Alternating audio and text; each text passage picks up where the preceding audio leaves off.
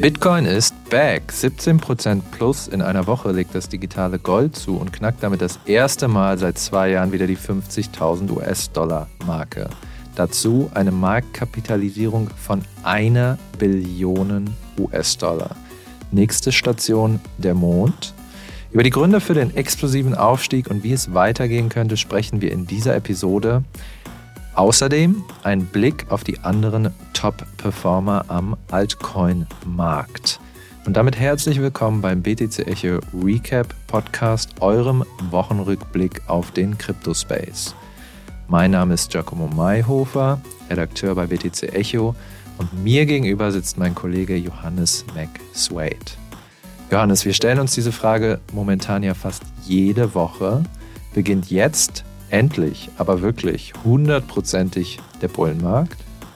Ja, hi Giacomo. Das äh, spricht immer so ein bisschen für die Verwöhntheit der Kryptoanleger. Wir sind 50 Prozent und mehr bei einigen Altcoins gepumpt und fragen uns trotzdem, ist das jetzt der Beginn des Bullenmarkts? Geht da noch mehr? Geht da noch mehr? Ja. Ähm, schwer zu beantworten, die Frage. Werden wir gleich schauen. Okay, also der berühmte Fear and Greed Index der so ein bisschen die Stimmung am Markt ähm, widerspiegelt, ist auf jeden Fall auf extrem Greed gerade.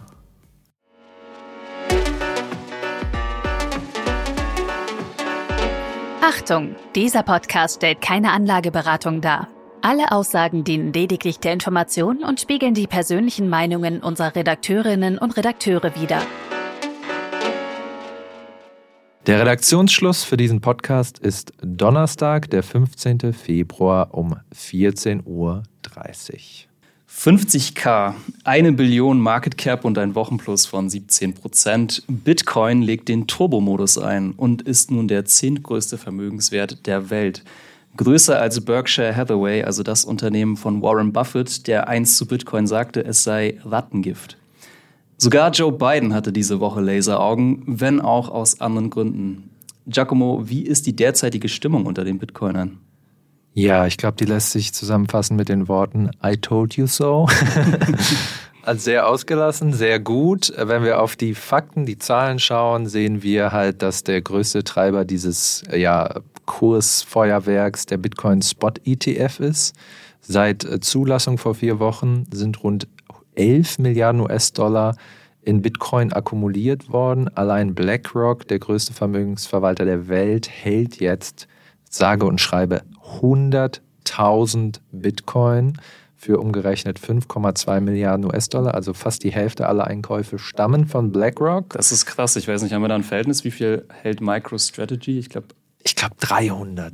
Na, so viel ist es, glaube ich, nicht. Oder 250.000, nicht mehr so viel mehr auf jeden Fall. Ja, genau. Nicht mehr, also ich glaube vielleicht noch das Doppelte, aber das. Und das haben sie in vier Jahren gemacht. BlackRock macht das in vier Wochen. Ja, BlackRock ist äh, nicht zu spaßen. Ne? Ich hätte nicht gedacht, dass sie so ausrasten werden, aber ja, buy it, Larry. Go. also seit dem 8. Februar haben wir auf jeden Fall äh, Zuflüsse, das heißt ein Netto-Plus von 800 Millionen US-Dollar an jedem Tag. Und gleichzeitig schmelzen die Bestände an Bitcoin, die man an Kryptobörsen kaufen kann, dahin. Nur noch rund 12 Prozent aller äh, im Umlauf befindenden Bitcoins sind dort gelistet. Das ist der niedrigste Stand seit 2017. Und wenn man das jetzt mal im Verhältnis setzt, die Bitcoin Spot ETF Leute, ich nenne sie jetzt einfach mal ganz erlaubt so, also die institutionellen Investoren kaufen jetzt schon zwölfmal mehr Bitcoin, als die Miner nachproduzieren können. Bitcoin ja. wird ja gemeint, das wisst ihr ja, mhm. um das äh, ganze schöne System am Leben zu halten und dafür kriegen die Miner neue Bitcoin und jetzt schon werden zwölfmal mehr gekauft, als überhaupt gemeint werden. Ja, das ist krass. Das hatte ich auch mit äh, David in der letzten Folge besprochen, dass sich da eine ziemlich einfache Gleichung auftut. Angebotsschock plus Nachfrageschock ist gleich Preisschock, kann man ganz vereinfacht sagen. Preisschock aka God Candle beziehungsweise im Traderfachjargon Preiskapitulation nach oben. God Candle finde ich geiler. ist Geschmackssache. Geht auf jeden Fall alles in dieselbe Richtung. Wohin geht es denn als nächstes, Giacomo? Ja, du hast ja gerade schon gesagt, nach oben, ne? Nee, ähm, who knows? Äh, vielleicht Indikatoren, die man zu Rate ziehen könnte. Also wie gesagt, der Fear and Greed Index ist gerade bei extrem Greed. Das sollte man auch im äh, Hinterkopf behalten. Äh, das letzte Mal war er so hoch ähm, beim Allzeithoch von Bitcoin, 69.000 US-Dollar im November 2021. Und wir wissen ja alle, was dann passiert ist. Also irgendwann schlägt das Pendel auch um. Ähm, aber wenn man sich jetzt so Futures und Options-Exchanges für Krypto anguckt, wo die Leute sozusagen ja, wenn man es salopp sagt, Wetten darauf abschließen, wie hoch der Kurs steigt, ähm, auf Deribit, der größten Exchange dieser Art für Krypto, ähm, der überwiegende Teil der Wetten auf ähm, 69.000 in den nächsten Monaten, also das alte Allzeithoch, bis zu 75.000 US-Dollar.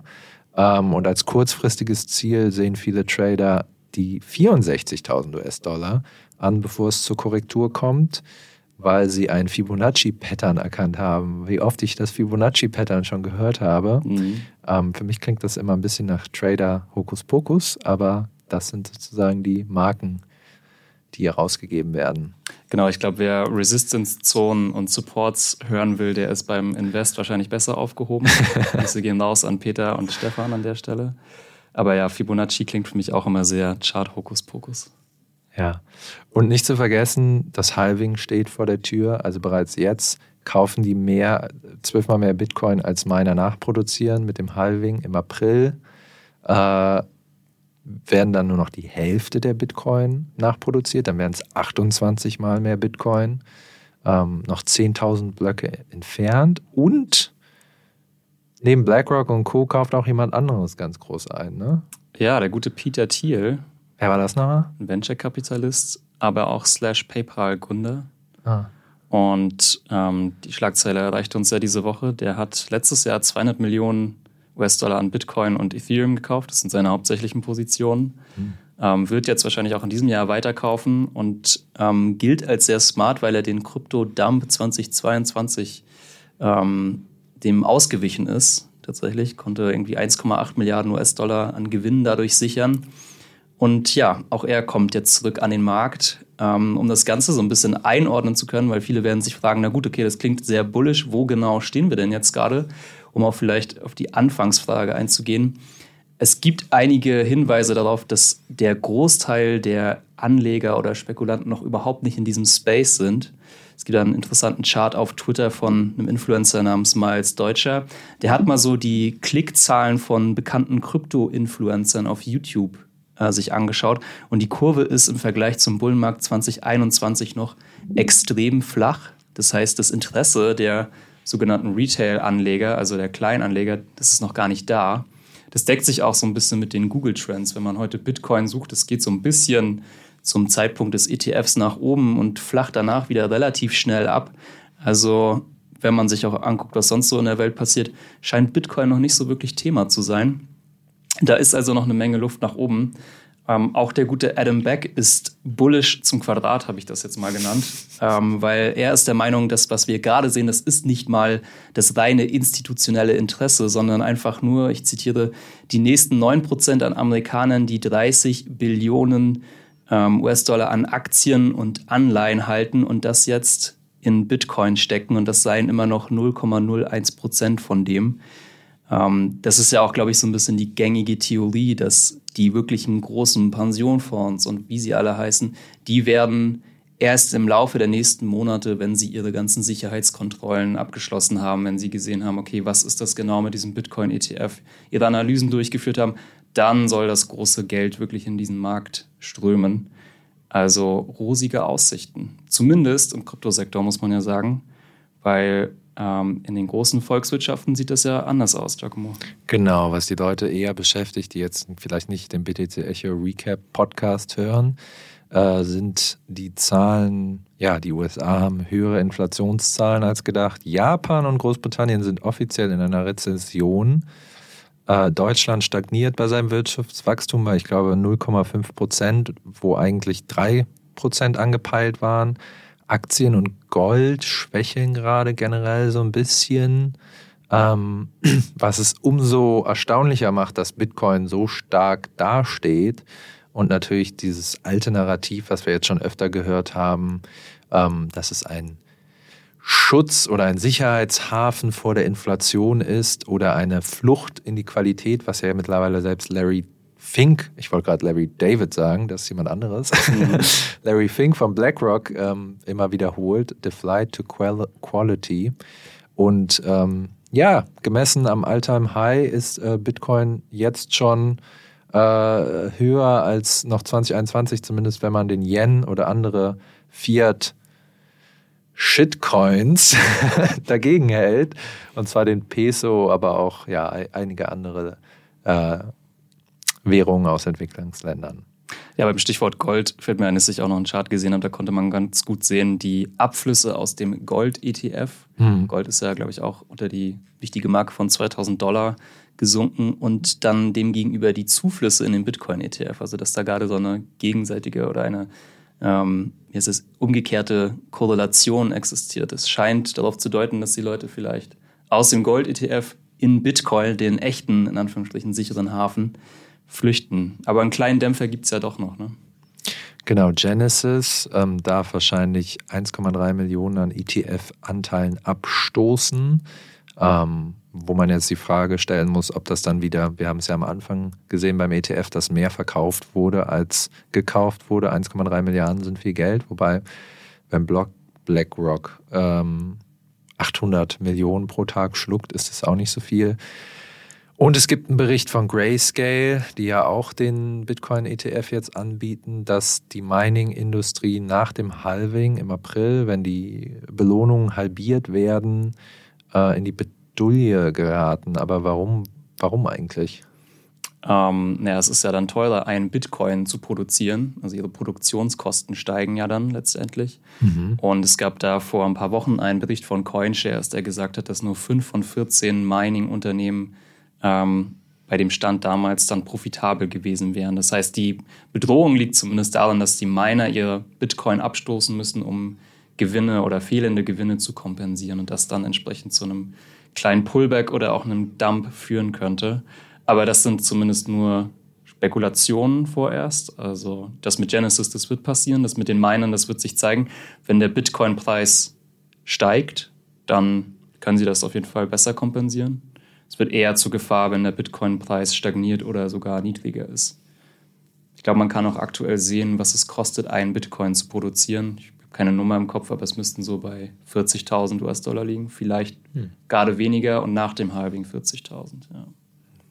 Bevor es weitergeht, ein Hinweis in eigener Sache. Unser erster Insider Report ist online. Einmal im Quartal fragt BTC Echo die führenden Expertinnen und Experten der Finanz- und Kryptobranche nach ihren Einschätzungen zum Kryptospace. Heraus kommt der Insider Report mit spannenden Erkenntnissen zu den Meinungen der professionellen Marktbeobachter.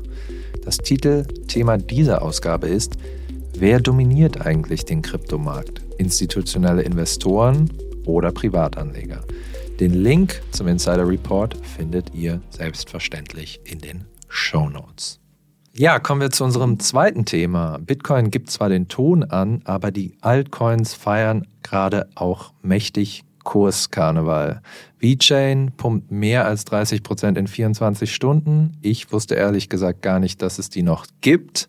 Die Dragon Ball Z Layer 1 Kamehameha Chain, sorry, ich nenne sie einfach so, Say, macht 50 Prozent in einer Woche. Stacks auch 50 Prozent. Alles ein bisschen absurd. Gibt es dafür auch Gründe außer Spekulation? Außerdem, Ethereum wacht langsam auf und bereitet sich auf seinen eigenen Spot-ETF Bullrun vor. Aber zuerst mal zu Say, was geht denn da eigentlich gerade ab? Ja, das mit dem Dragon Ball Z Layer One, das hat dich nicht losgelassen. Das haben wir ja schon im Vorfeld ja, be besprochen. Besucht mal deren Twitter-Account. Das ist voller Dragon Ball Z-Memes und der Gründer hat als Profilbild, äh, ich glaube, Son Goku. Ähm, ja, ich, ich finde es immer so ein bisschen schwierig, wenn du sozusagen seriöses Unternehmen sein willst und dann aber irgendwie Frank und wie sie alle Pepe und so, so Dragon Ball Z äh, Perücken auf den Kopf setzt auf deinem Twitter-Account. ist dann halt wirklich für mich wie ein Kindergeburtstag. Ne? Ja, willkommen im Kryptosektor, kann ich dazu nur sagen. Um vielleicht nochmal die Brücke zu schlagen, also wer sich mit Dragon Ball auskennt, die Super Saiyajins, auf Englisch Super Saiyans und daher der Name ah. Say, Saiyans. Ja, das nennt man Branding, aber ob man es mag oder nicht, das ist ja eine subjektive Sache. Ähm, warum pumpt der Coin? Ja, auf jeden Fall spekulative Gründe. Bitcoin pumpt, also der reißt ja dann den ganzen Markt erstmal mit. Bei Say ist es jetzt konkret auch ähm, die Einführung des Testnets zu Say V2, der zweiten Ausführung. Hm. Ähm, Say, wenn wir uns zurückerinnern will oder ist, die schnellste Blockchain der Welt, jedenfalls nach eigenen Behauptungen. Gemessen haben wir es selbst nicht. Ähm, nachvollziehen können wir es auch noch nicht so wirklich. Und ähm, bei dieser V2-Ausführung geht es im Prinzip um die Parallelisierung der EVM. Klingt jetzt erstmal technisch, ist es auch. Aber ähm, was man im Prinzip versucht, ist die Geschwindigkeit Solanas oder die Technologie Solanas oder halt auch Say ähm, auf Ethereum zu übertragen. Und man möchte so sehr viele Ethereum-Nutzer und sehr viele Ethereum-Anwendungen abwerben. Hm. Und ich habe jetzt gelesen von eben dem Mr. Son Goku ähm, CEO-Chef, wie auch immer, dass das Testnetz wohl soweit sehr gut läuft und das sorgt auf jeden Fall für entsprechende Euphorie bei den Anlegern. Ähm, interessant fand ich vor allem auch VeChain. Äh, konntest du da irgendwie erkennen, warum der Coin jetzt in den letzten 24 Stunden um 30 Prozent gestiegen ist? Also meine Recherche hat nichts ergeben, selbst bei Google, also was heißt selbst bei Google, weder bei Twitter noch bei Google noch irgendwo bei unseren Konkurrenten keine News. Vielleicht ist es einfach nur irgendeine Tradergruppe, die heute den Finger auf die Kryptolandkarte Land, Landkarte bei VeChain gelassen hat und gesagt, pump that coin. Aber ich habe jetzt nochmal reingeguckt. VeChain gibt es schon echt lange, seit 2018. Deswegen war ich so verwundert, die da oben zu sehen. Ich dachte, viele Projekte sind ja gestorben, unter anderem auch VeChain, dachte ich. Aber die sind eigentlich einer der großen Player bei einem der großen Use Cases äh, für Krypto, und zwar Lieferkettenoptimierung. Klingt immer wahnsinnig boring, ist aber super wichtig. Zum Beispiel irgendwie, ähm, deswegen kooperieren die unter anderem mit Bayer. Ähm, ja, die, die, die Produktion von Medikamenten, von, von allen äh, Punkten der Lieferkette mit der Blockchain transparent und nachvollziehbar zu machen. Und die haben einfach wahnsinnig große Partner, also von BMW bis Walmart, Walmart China, PVC, HM, Bayer ähm, und sind, schätze ich einfach mal, im Hintergrund am Werkeln. Manchmal kriegt man ja auch nicht alles mit, was da hm. gerade an Deals geschlossen wird oder sonst was. Aber auf jeden Fall im Vergleich zu Super Saiyajin Blockchains ein sinnvoller Use Case, kann man ja sagen. Ne? Ja, und keine Son Goku-Memes. also die, die verkaufen sich als sehr seriöses Unternehmen. Ähm, was mir persönlich, ach, ich mag beides, aber bei Say war es einfach ein bisschen zu viel. Ähm, genau, dann kommen wir zum dritten Projekt, was diese Woche ziemlich abgegangen ist und auch schon seit einer Weile abgeht. Stacks. Was ist das? Keine Ahnung. Was ja, ähm, war ich auch lange nicht im Bilde, aber Stacks ist eine Bitcoin Layer 2, beziehungsweise eine Bitcoin Layer, heißt es, mhm. auf der eben Smart Contracts und Co. möglich sind. Das gibt es eigentlich nicht bei Bitcoin oder gab es vorher nicht. Hm. Und Stacks macht das halt möglich. Und ähm, im Prinzip kann man Stacks als gehebelte Wette auf Bitcoin verstehen. Wenn Bitcoin abgeht, dann geht Stacks nochmal doppelt so viel ab, weil die Theorie einfach ist, dass die Gelder, die jetzt in Bitcoin reinfließen, einfach diese immensen Summen dann irgendwie auch in Smart Contracts auf Stacks landen könnten. Ähm, ja, und wir haben ja die immensen Summen am Anfang angesprochen. Mhm. Genau, das ist so die gängige Theorie, aber man kann sich auf jeden Fall merken, wenn Bitcoin Number go up, dann auch bei Stacks Number go up. Und ähm, ja, es gab aber noch viele weitere. Wir haben ja noch ein paar Honorable Mentions. Ähm, Helium zum Beispiel auch. Ne? Oh ja, den habe ich vor vier Wochen ja geschillt. Ne? Als einen meiner Lieblingscoins auf Solana. Hat auch 50 Prozent diese Woche gemacht. Ja, sehr interessantes äh, Deepin-Projekt. Mhm. Und ich glaube, Ansonsten waren noch mit dabei BitTensor, der KI-Coin mhm. und ähm, ein, zwei andere. Äh, ja, die Frage ist ja aber eigentlich auch eher, was machen denn die großen anderen Kryptos, zum Beispiel Ethereum? Was macht Kryptos Nummer zwei eigentlich? Und da gab es ja auch eine sehr interessante Nachricht diese Woche. Denn Franklin Templeton, also eines der Vermögensverwalter, die auch einen Bitcoin-ETF mittlerweile gestartet haben, möchte nun ein Ethereum-ETF haben. Ich glaube, wir wissen, im letzten Jahr hat BlackRock ja einen Antrag für einen Ethereum-ETF eingereicht, sowie FunEgg. Und ja, jetzt zieht halt eben dieser große, doch eher konservative Vermögensverwalter nach. Hm. Äh, eigentlich keine Riesen-News angesichts der Tatsache, dass die anderen ja schon ETFs haben, aber ich fand vor allem spannend, es hat sich ergeben, dass ähm, Franklin Templeton das Staking von Ethereum benutzen will. Und das ist mhm. eigentlich ziemlich spannend, vor allem auch für institutionelle Anleger, weil die mögen gerne Assets mit Rendite. Das heißt, etwas, was Geld abwirft. Bitcoin ist ja so gesehen ein Rohstoff. Ich kann darin investieren und vielleicht geht der Preis hoch oder runter. Bei Ethereum wäre das dann halt so, Franklin Templeton will nebenbei die benutzten Coins staken und dann die, was sind das aktuell, drei oder vier Prozent Rendite verdienen und kann damit noch weiter Gelder hinzunehmen. Hm. Bleibt spannend, ob die SEC, die ja, wie wir wissen, was gegen Kryptovermögenswerte oder Kryptoaktien hat, wie sie das immer selbst sagt, ob die das zulassen wird. Ähm, ja, Entscheidung würde im Mai fallen, vermutlich. Und in Antizipation auf dieses Ereignis hat Ethereum ähm, einen kleinen Kursausbruch erlebt und liebäugelt jetzt wieder mit den 3000 US-Dollar. Äh, ist jetzt die Frage, ob dieser ETF dem Kurs weiter Flügel verleihen kann. Ja, also wir haben es ja beim Bitcoin Spot ETF gesehen. Ich war ja da im Dienst, als der verabschiedet wurde. Mhm. Und äh, Ethereum hat einfach krank gepumpt. Gar nicht Bitcoin, sondern Ethereum nach Zulassung war so 10 Prozent. Und die ganzen wichtigen Coins, die zum Ethereum, also Token, sorry, äh, die zum Ethereum-Ökosystem gehören, waren also Optimism, Arbitrum, whatever, Chainlink, mhm. die waren alle bei 20 bis 30 Prozent. Also alleine die Zulassung des Bitcoin Spot ETFs hat Ethereum in Erwartung eines eigenen ETFs schon so viel gebracht, dass ich glaube, ja, dass da noch Potenzial nach oben ist. Ja, und auch bei Ethereum zeichnet sich so ein kleiner Angebotsschock ab. Wir wissen, es gibt ja sowieso diesen Deflationsmechanismus, aber zusätzlich schmelzen auch die Börsenbestände bei Ethereum dahin. Und es sind jetzt so viel Ethereum in Smart Contracts gelockt wie noch nie zuvor. Das ist alles, sind alles illiquide Coins, die, sage ich mal, nicht mehr oder nicht so schnell auf den Markt strömen. Und dadurch wird das Angebot knapper und die Gleichung haben wir ja vorhin schon aufgestellt. Was das dann mit dem Kurs macht, wenn alles andere gleich bleibt, das wissen wir ja jetzt bereits. Mhm. Das war's von Kryptos Nummer zwei. Was macht denn Kryptos Thema Nummer eins? Airdrops. Da gibt's auch News, ne? Ja, wir sind es vielleicht ein bisschen leid mittlerweile. Jede Woche neue Airdrops, Airdrops, Airdrops oder wenn es nicht Airdrops sind, dann Punkte. Aber es gab diese Woche einen neuen Airdrop im Ethereum-Sektor diesmal, der Starknet Token. Ähm, der soll nächste Woche Dienstag starten. Qualifiziert hatten sich eigentlich 1,3 Millionen Wallet-Adressen. Ich sage hier sehr bewusst eigentlich, weil meine Twitter-Timeline war voll von Leuten, die sich beschwert hatten, dass sie keine Coins gekriegt haben, beziehungsweise keine Allokation. Und ähm, da gab es dann auch schnell Vorwürfe, dass es sich hier um einen Insider-Cash-Grab handelt. Das heißt letztendlich, dass mehr Token tatsächlich an das Team fließen, die nur darauf warten, ihre Token auf die Kleinanleger zu dumpen. Ähm, Vielleicht ist damit so ein bisschen der Airdrop-Höhepunkt erreicht. Ich weiß es nicht. Es wird spannend sein, wie dieser Airdrop nächste Woche abläuft. Viele rechnen mit einem Dump. Viele Coins, die in diesem Starknet-Ökosystem sind, sind schon abgestraft worden, also mhm. sind um 10% und mehr gesunken. Ähm, ja, mal gucken, wie das da aussieht.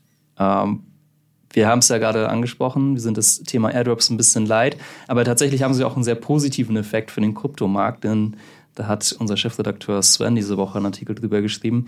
Sie fungieren auch so ein bisschen als Liquiditätsspritze, quasi das Quantitative Easing für den Kryptomarkt.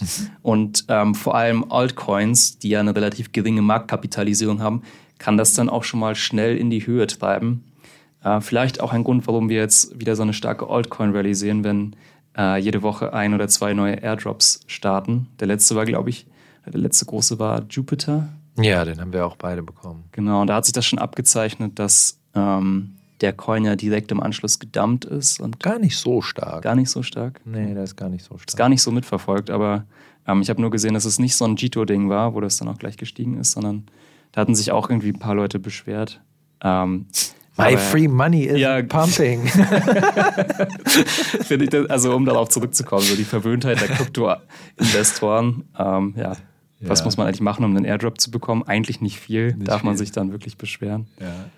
Ich hoffe, der Airdrops ist bald mal gelutscht, wenn ich ehrlich bin. Ich habe echt keinen Bock mehr auf die ganzen Diskussionen, auch auf diese ganze verrückte Verhaltensweise, dass Leute irgendwie ihr Geld hin und her schieben und in irgendwelchen DeFi-Protokollen und irgendwelche Spiele spielen, nur in Hoffnung, dass sie dann irgendwelches Free Money bekommen, was sie dann auf die anderen dumpen können und dann wieder den nächsten. Also es ist einfach so, das wirkt auf mich komplett unnachhaltig und gaga.